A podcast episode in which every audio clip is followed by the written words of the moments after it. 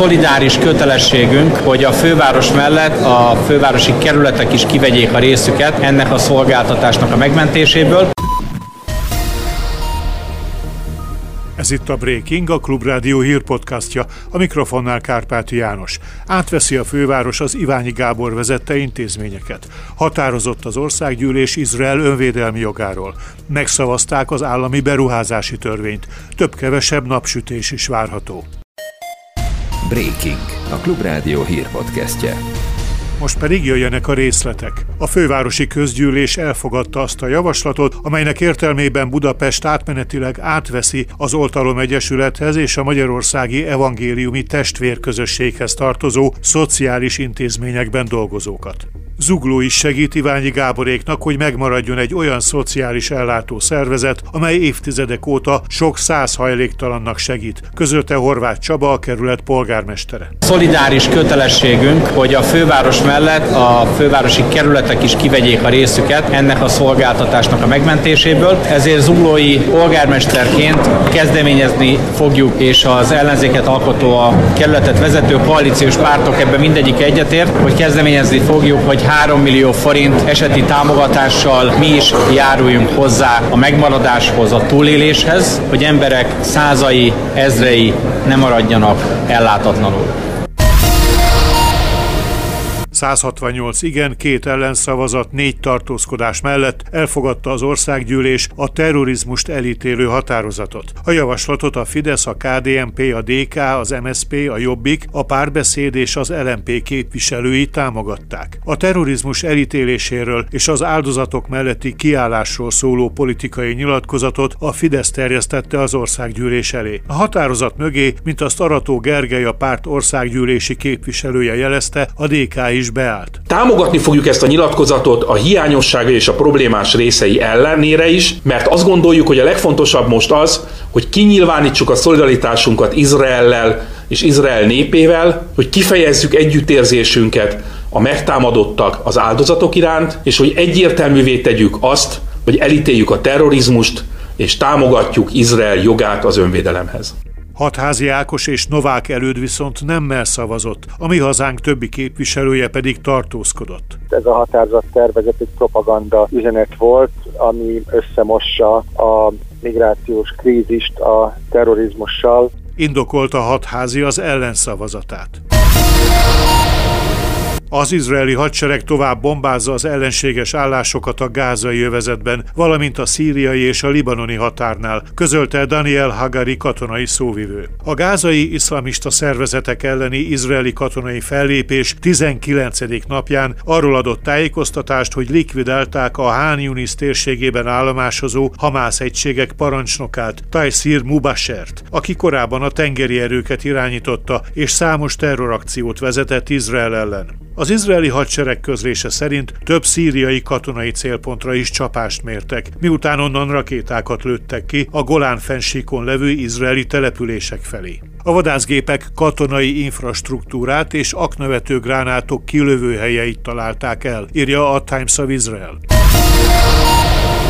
A békefolyamat újraindítása mellett a Hamász elleni koalíciót is fontosnak tartja a minap Izraelbe látogató Emmanuel Macron francia elnök, mondta Székely Robert, az Izrael Info munkatársa a Klubrádiónak. Macronnak az érkezése azért is volt fontos, mert több mint 30 francia állampolgár esett áldozatul ennek a terrortámadásnak, illetve az eltűntek között is vannak francia állampolgárok. Az egyik legfontosabb, amely eddig erről a konfliktusra elmondható, hogy mindazok az államok, amik egyébként támogatják a palesztinokat abban, hogy folytassák a harcukat azért, hogy tényleg egy saját államot alapíthassanak maguknak. Azok most megértették azt, hogy a Hamas nem képviseli a palesztin államot, és a palesztin népet, és a Hamasnak ezek a katonai akciói nem segítik elő azt, hogy, hogy a palesztinok bármikor is kiegyezhessenek Izraellel.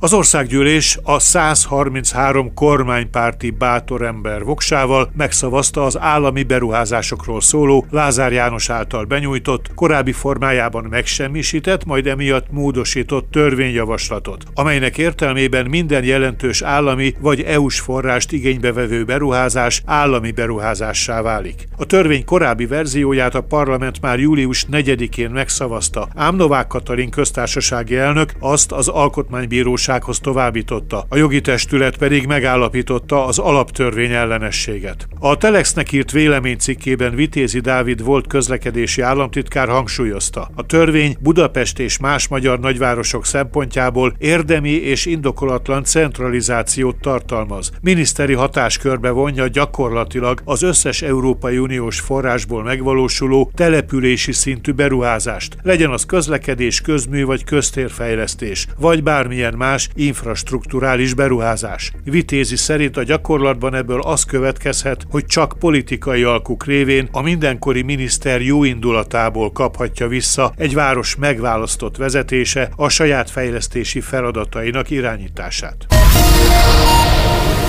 Katasztrofális képet fest az OECD legfrissebb jelentése a magyar oktatásról. Erre jutott elemzésében a civil közoktatási platform. Utolsó helyen állunk a középfokon tanítók, utolsó előtti helyen az óvodapedagógusok kezdőfizetésének tekintetében. A sereghajtók között vagyunk többek közt a felsőfokú végzettséggel rendelkezők arányában és az oktatásra fordított kiadások összegében.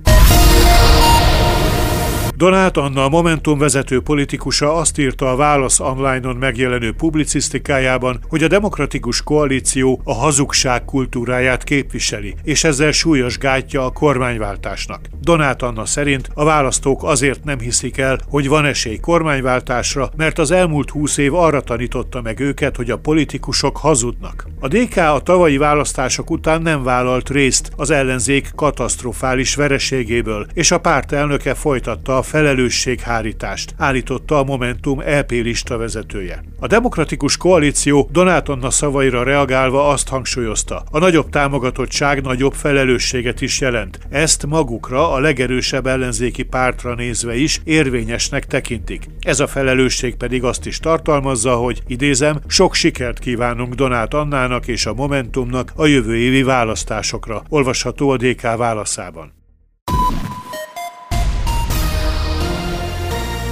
Végül a várható időjárásról. A felhőségbolt mellett ma és holnap is lehet számítani néhány órás napsütésre, miközben szorványosan várható eső. A legalacsonyabb éjszakai hőmérséklet általában 7 és 14 fok között alakul, a legmagasabb nappali hőmérséklet pedig holnap 16 és 23 fok között valószínű. Budapesten 19 fok várható. Ez volt a Breaking. A Klubrádió hírpodcastjét hallották.